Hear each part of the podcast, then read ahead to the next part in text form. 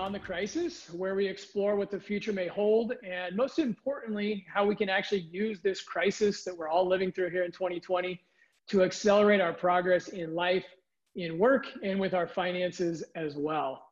I'm really happy today to have as our guest Michael Alasso. Michael is a professional theater and film director. He's a top rated speaker, but really, he's a master communicator and an inspiration on living with intention and upgrading your communication. So I'm interested to talk to Michael today to learn about how we can make our days better, how we can communicate improve our communication skills, and still bring our A game to both work and our home lives during everything that we're going through here this year. So with that, welcome Michael. Isaac's really cool. He proves what nice is. That's why I am here to go beyond the crisis. Hey, Isaac, how are you, man? hey, fantastic uh, intro. You're known for your intro, so well done again. Mucha gracia. Are you in Oregon today? I'm in Oregon. We're having a bright summer day, which is the best part of living in Oregon is the summers here in the Northwest. It's beautiful. I love I love Oregon all the time. Lucky you. Yes, it's it's it's lovely. Um, I wanted to start, Michael. Again, thanks for joining us. Um, I wanted to start. You've been doing daily messages, I think, for a long time, but now you're distributing them a bit more broadly than you have in the past. And today's was was really good, and it was a focus on uh, not so much looking or living in the past, but looking forward to the future. You know, we're all in this period the crisis this year has been going on for what six months now, and it's it's starting to drag on. And there's a lot that's out of our control. And so I think this framing that you have of what's done is done. You can't change the past, but looking forward to the future is an excellent place to start. So maybe you could just uh, uh expand on on the daily message that you shared today. Sure. Isaac, you now have the 35 secret weapons to help you be you in your best day. Secret weapon number 23 is this sentence. What often happens is that I'm talking to you right now, but I worry about, oh, did I wear the right shirt today? Um, what did I what did I leave in the kitchen? Uh, oh, did I mess up in that meeting before? And so sometimes what I forget is to honor you in this moment right now. And the COVID thing has been debilitating for many of us. For me, uh, it's, it's been a big deal. I've been locked down since March 13th. I haven't flown since March 11th. And I make my living from flying all over the world doing keynotes. So I had to reinvent myself. So I could, and when I'm on my bad day, I do sit and fret and say, oh, man, when is this thing going to be over? Why didn't I do this? Or, gee, if I had planned that ahead of time. When I'm on my great day, I enjoy being with Isaac. I live in this moment, and this moment is going to inform the future. So the future is really formed by how I'm living this moment right now, how I honor you, how I respect you in this moment, and that's going to empower me to go to the future. Doesn't mean we disrespect the past, but if I perseverate on the past, I'm going to miss the opportunity of making a difference in your life right now and where we may go together in the future. Yeah, yeah, that, that focus on intention is something that I really appreciate about everything that you do. You know, that intentionality is is there throughout. One of my favorite quotes, and I know you you love quotes, you have some of your favorite quotes, but one of my favorite quotes is Annie Dillard, who says, "How we spend our days is, of course, how we spend our lives." And I think you you really um, embody that of, of living every day. But I want you maybe to talk a little bit about this, this power of intention and why does anything we do today actually matter? You know, it's just, it's just one day, right? Uh, why is every day so important to you? It depends on what your super objective is, Isaac, right? Because you you use the word intention in theater, we use the word objective, and they're somewhat synonymous. So if I were to coach you in a scene right now, with your partner, I'd say, okay, uh, Isaac, what's your objective in this scene? It means, what do you want the other person to do at the end of the scene? So, my objective today is to fill your thousands of listeners with a couple of ways to upgrade the way they communicate and lead on a daily basis. That's my objective. So that determines everything that I'm going to do in this limited amount of time we have together.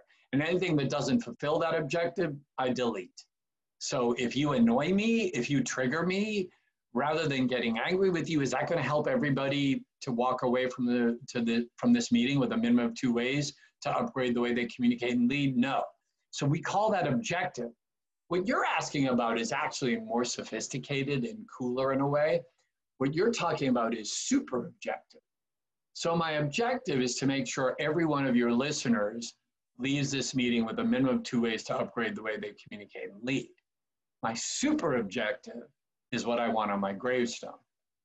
And that is, I can tell you what mine is. Mine is that I want every single human being I meet to be better because they met me today. And so that's the person who's stocking the cans at the grocery store. That's my wife, my kids. That's the barista at Starbucks. That's the group that I just finished before I met with you today, the group in LA that I worked with today. It's every single interaction, bar none. This human being is going to be better as a result of having met me today. And we call that super objective. And it's great how you use the word intention, Isaac. It's filled with nuance because 99% of what I do in a day is intentional. I, cho- I intentionally chose this shirt. I intentionally chose that picture behind me. I intentionally chose the lighting. It's intentional. In order to be authentic, which I think is the most important thing you can be, is authentic, you have to be intentional. So if you tell me that you're that Beckham Nash, you're a newborn, Beckham, who's the fourth of your brood of kids that are grow up to look like Isaac. If if you tell me he is super important to you and how you and your wife connect over his birth, and when you finish this interview with me, you go check your emails and you check your snail mail, go get a snack, and then 45 minutes after that, go check, check in on Beckham and your wife, I'm going to say to you either you're lying to me about who your authentic self is, or with intentionality, you must choose the behavior that defines your authentic self. And that's exhausting. That's a lot to do in a day, but wham, wham, wham. George W. Bush said, No one wants to hear the president say, Oh, woe is me. We're all big shots. So, yeah, we chock it full of energy and intention. Yeah, that's great. There's there's so much there, and I'm um, I want to dig into two things there. So one is just the hard work that we have to do every day to be authentic. You know, if we really care about specific things, um, you know, that's hard work, like you're saying, uh, to focus in those areas and actually take the actions that align with that. But I want to back up to the super objective layer. You're very clear on what your super objective is, and I can say um, we've interacted a couple times and you're being authentic in that super objective. I've, I've seen you live that out and make the difference in, in people's life. So um, you're very true to that. How did you uh, arrive at that? You know, you've been consistent with that super objective as long as I've known you. How did you arrive at that? And is there a process? Like myself, I'm pretty intentional with my days. I know what I want to get done. I know the outcomes that I want, but I could not tell you in two sentences what I want on my tombstone, um, this super objective that you have. So, how did you arrive at that? And is there a, a process or a way that sh- people should think about on getting more clear about that super objective so that they can align their days in that direction? Profound question. We're, we're all kind of an intricate machine. We've been created, God created us in a certain way and then we all live that out. A lot of it's defined by our parents. Think about my background, Isaac. My grandparents were all born in Italy. Um, they came to this country looking for a dream. My parents were both born here, but they both have older siblings that were not born here. Um, neither of my parents graduated from high school. They were both, my dad tells this great story, Isaac, where he was in the beginning of 10th grade. He had his football uniform on at football practice. And his dad showed up at football practice and said, Get home. We, we need help on the farm. My grandfather was a farmer. Said, You can't be here. Get home. We got work to do. My dad dropped out of school that day and worked on the farm. Now, both my parents are two of the smartest people I ever met in my life. Both of them were deeply grateful of everything that they had, and both of them cared deeply about assimilating to be Americans. They wanted to be proud Americans, and they wanted us to have everything that they couldn't have. And so I watched that. And remember, I'm the middle of three boys. So you you threw everything off. Beckham Nash, you know, you should have stopped at three because then it's clear, you know, because then your second born, I totally could identify with and we could bond. What happens is both my brothers are super big jocks. And I was this kind of scrawny, intellectual, skinny guy in the middle. So I observed behavior growing up with my dad's fireman buddies. My dad was a firefighter, and my brother's jock buddies coming into the house. And so I learned to observe behavior. So I think if I had to attribute one reason that helped me define who I am, it was through observing the things that I admired and respected in people and the things I didn't and that I knew what I respected the most was when people valued other people. I knew as a kid that I thought bullying was bad because it showed disrespect and indignity to other people, and that I valued people who looked at me and thought they could make a difference by talking to me, by noticing something I did well, by genuine empathy. And I kept figuring out that those were the people I was attracted to. Because at first I thought I was uh, attracted to smart people. It was all about being smart. And I do value intelligence, but I realized as I started to grow up that I valued care and love more even than intelligence. That intelligence without empathy and emotional intelligence was really not all that valuable. And that helped me to define myself It's the best answer I got. Uh, I probably am going to think about that tonight, Isaac, and dig deeper.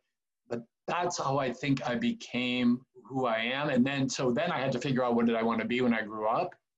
And I decided I wanted to be a high school drama teacher. Why? Because when you're a high school drama teacher, you're, yeah, you're teaching theater, but what are you really teaching? Self esteem. You're teaching kids to be proud of themselves so that they can go forth and share that message with others.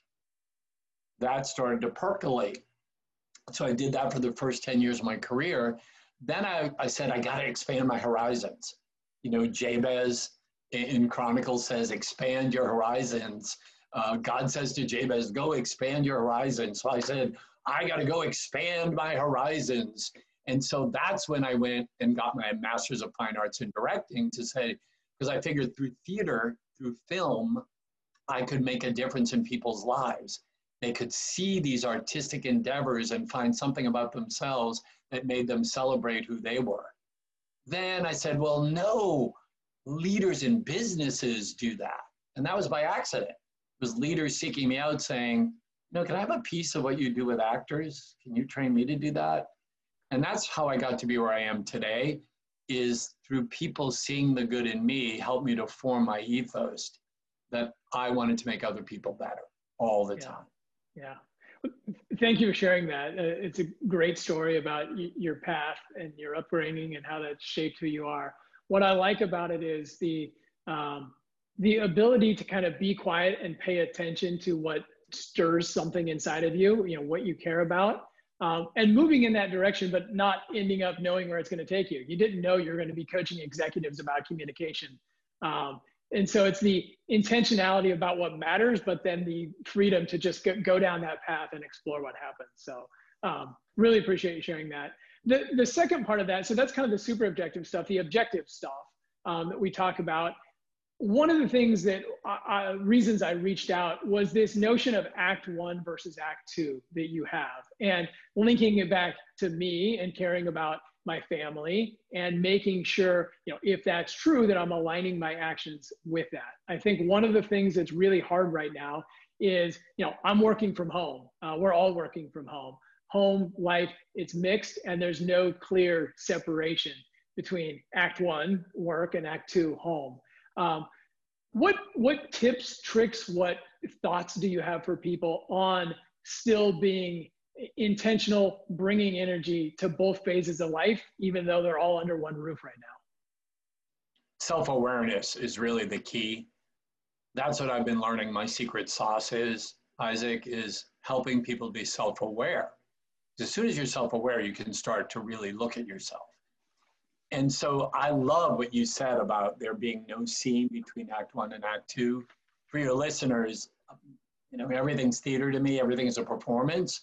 So I call what we're doing right now Act One, my business life. Act Two is everything else.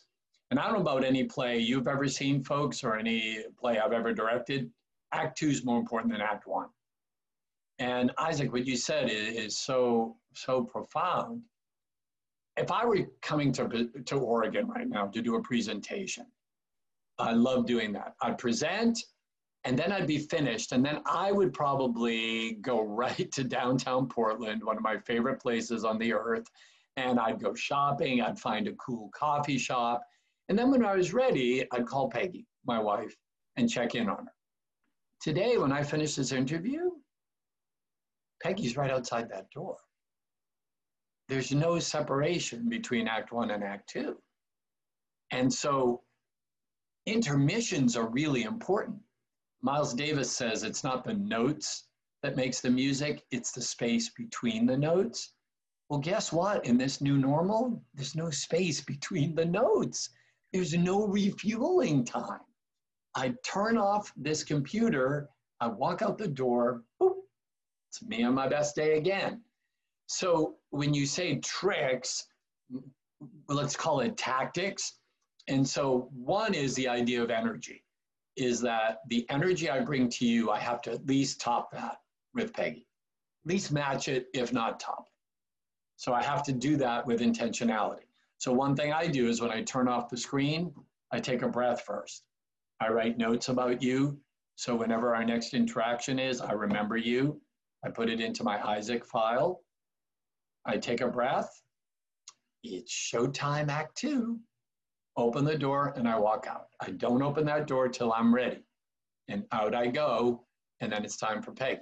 Two, focus and concentration. It's secret weapon number two. Most of us are not self aware about focus and concentration. And I noticed that in, in an exponential way on Zoom.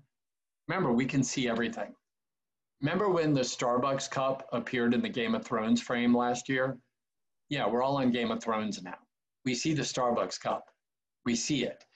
you know, one of my favorite ads right now is a progressive ad. You know, when when Flo and her team are all on, and I think the character's name's Mara, and she's sitting like this. And Flo and the team say, Mara, we can see you're on your phone. She looks up and she does this. Mara, we can still see you. Yeah. Focus and concentration is one of the primary ways of making that transition to Act One and Act Two. Is this at the dinner table? Why? Always goes back, Isaac, to what's your objective? Is your objective at dinner to get as much work done as you can? Or is your objective at dinner to heap goodies on the family so that we grow together in love and respect and we make the most of this time together. Yeah. That dictates where your focus and concentration is. Yeah. The focus and concentration, energy, you know, it, it, it is all tying back to that super objective that you have. And I'm curious, um, you know, a lot of these things, they make a lot of sense. And, you know, I will probably be better at some of them tonight because we talked today. But tomorrow, the next day, the day after that, you know, some of these things I'll, I'll probably forget. They'll probably fade how do you keep them top of mind? You know do you have a process for reviewing your super objective every morning so that all your actions throughout the day align with that? Or you know something like that to keep this top of mind? All of us have something different. For me i have a ritual. I'm catholic so i like rituals. So i have a five prong ritual every morning. Get up the second the alarm goes off gets me in the zone.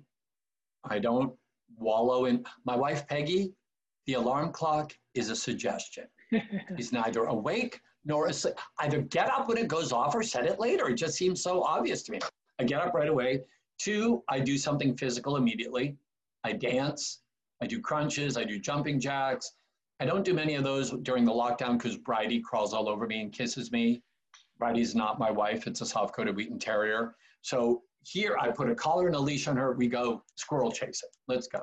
Three, I pray. I'm not proselytizing prayer. It's what I need. Some people do yoga, some people meditate. I need something bigger than me. Four, I vocalize every morning. So this is my gift. I've wrecked it in the past. I need to vocalize every morning. And when I'm on the road in the old normal and whatever the new normal might be, I call Peggy, my wife, and have a nice conversation with her. And if I leave out one of those five things, I'm not on my best day. Now, I have a client in Oregon, Dr. Merrick Quorum, great human being. He told me once that I could leave out all five of those things and still be me on my best day. It's all in my head. So what if it is? It, it helps me to get going. It, it gets me in that zone so that I'm present. You can't leave it to serendipity. If you notice in my materials, Isaac, I have a checklist. A lot of my clients sh- shrink that checklist, put it in their wallet. Some of them hang it on their wall. Some of it, you're going to hold it up. Look at you, you big show off.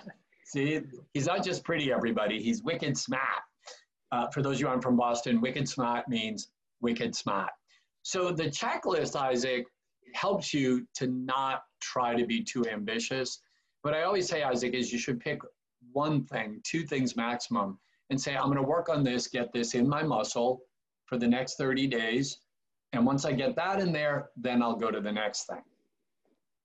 Pattern setting is what we call it in the rehearsal period. So I direct a scene, I block it, then we pattern set it. We practice it over and over again. We might change it up later, but we get that pattern ready. It's the only way you can go into performance is if you pattern set. Structure, freeze, creativity. You don't have the structure, you can't be creative. Yeah, I like it. Baby steps too. I know, Michael, you, you led with uh, your objectives are to today are to leave people with two ways to uh, upgrade their communication. So I, I want to make sure to get that as well. Um, one of the things that I remembered from past um, times that we've interacted, things that you've presented, are the preparation that goes into communication. And there's there's big presentations. These would be presentations that we all think about. Uh, you're giving a speech, you're giving a big presentation to the board or something like that. And then there's little presentations, micro presentations, if you will. And my takeaway was those small interactions, those micro presentations for a leader, for a manager, for a parent. Oftentimes, those are the things that are actually more important than those three time a year pr- big presentations. Can you talk a little bit about that and why that is, and then how you think about having a good micro uh, interaction, micro presentation, what that looks like. Sure. It all comes back to self awareness, doesn't it, Isaac? So it's a lot of times people will hire me because I have a big presentation coming. Can you coach me on the presentation? I can do it. It's less appealing to the client that comes to me and says, I'm going to have many presentations coming up. Can we begin a coaching relationship? Because you want to work on the organic human being. There should be no difference between me and this formal presentation right now and when I have dinner with Peggy tonight. It's, it still should be the same human being. Now, yes, we adapt situation to situation, audience to audience, but it still should be my authentic soul, my authentic person.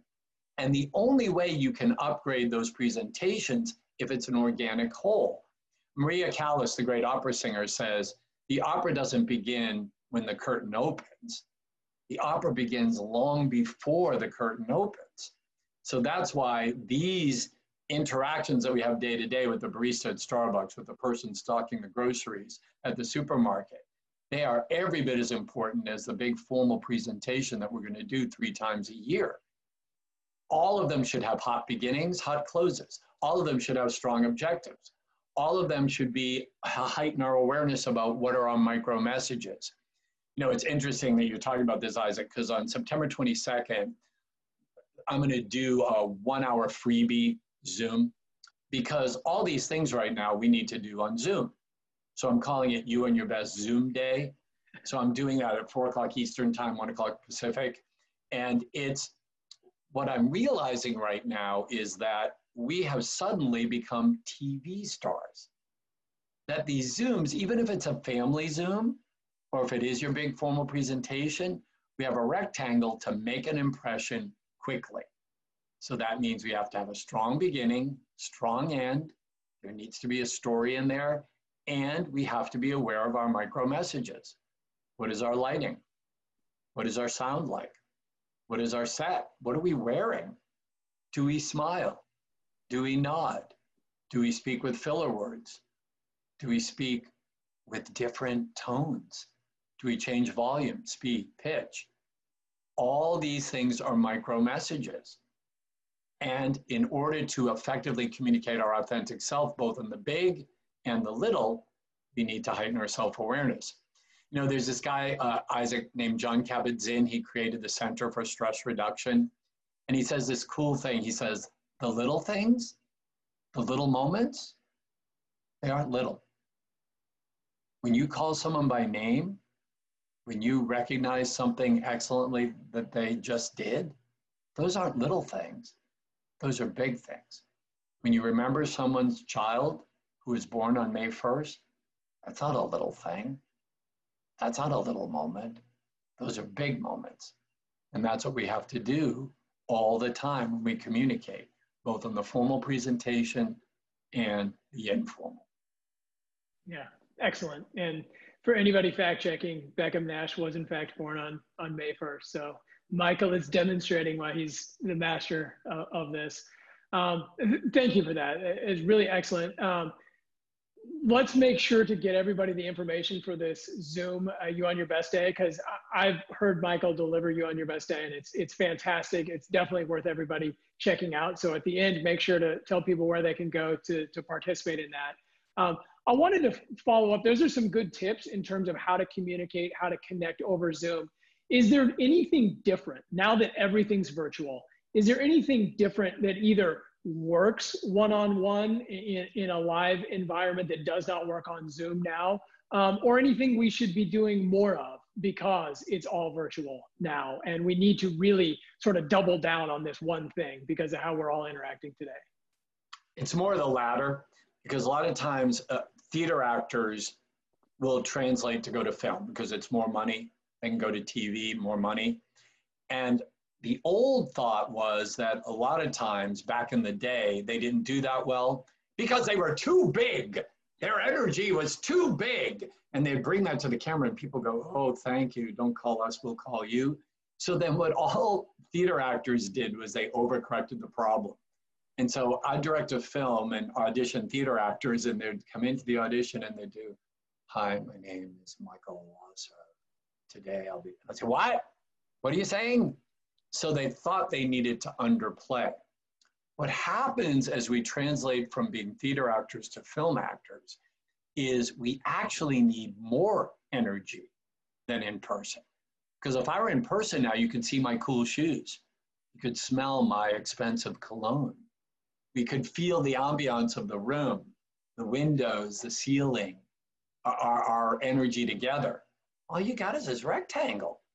So that energy that I had before needs to be exponential. The focus I had before needs to be exponential.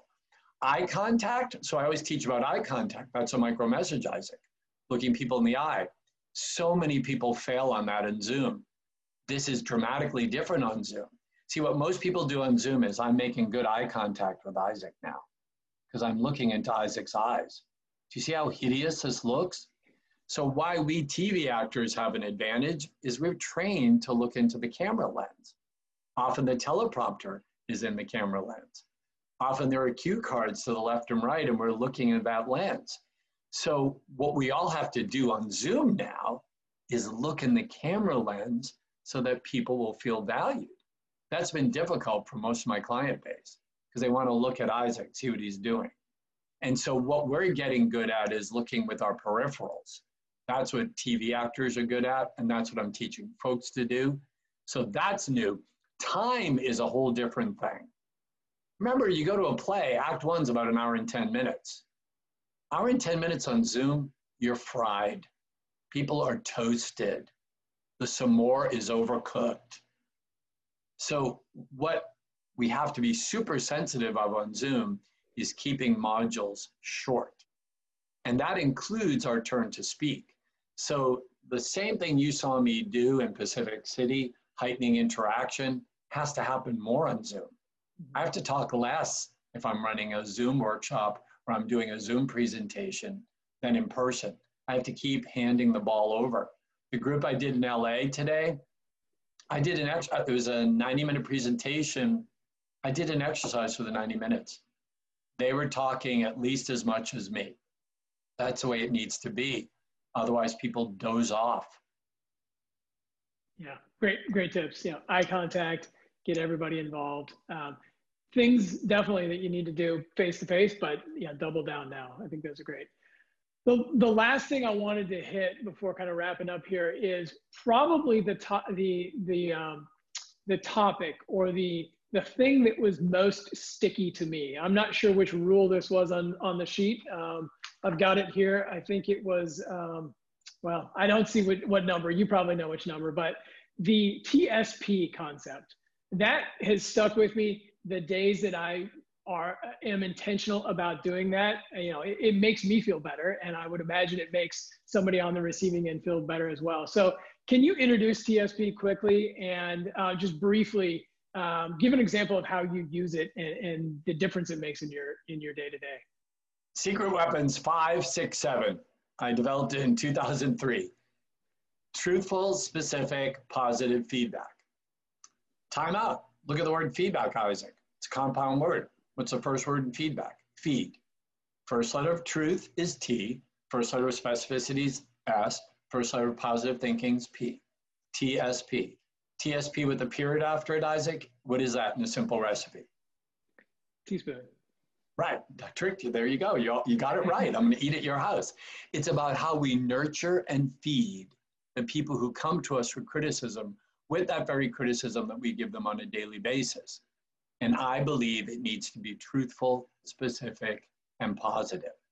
And what many CEOs do, especially during COVID, because it's so popular during COVID, is they give TP. Now, TP has been very popular during COVID, but what do you use TP for, Isaac? Get my point? So what I see a lot of you guys do is you give truthful, positive feedback to people. I love you all. You do a great job. I'm so proud of you. Parents do this with kids. Little league coaches do it with athletes. And it's not that I object to it. It's lovely, but it's not what I'm talking about. It's that S that turns TP into TSP that makes a difference in a person's life. I call it gathering beauty. So, what we need to do as leaders, as parents, as life partners, we need to go out in the world, gather the beauty, and then report the beauty we see with great specificity. And you're right, we can only scratch the surface of that. On my website, michaelallosso.com, I get in deeply to TSP. And to answer your earlier question, Isaac, that's where people can learn about the workshop and workshops. It's but if the world did TSP, man, we'd all be better off. And right now during COVID, you you got to do TSP more because people aren't at the coffee machine getting it from their buddy. They're not at a lunch table getting it from their colleagues. And so you as a leader, if you're communicating on this this screen, TSP becomes critical. Noticing yeah.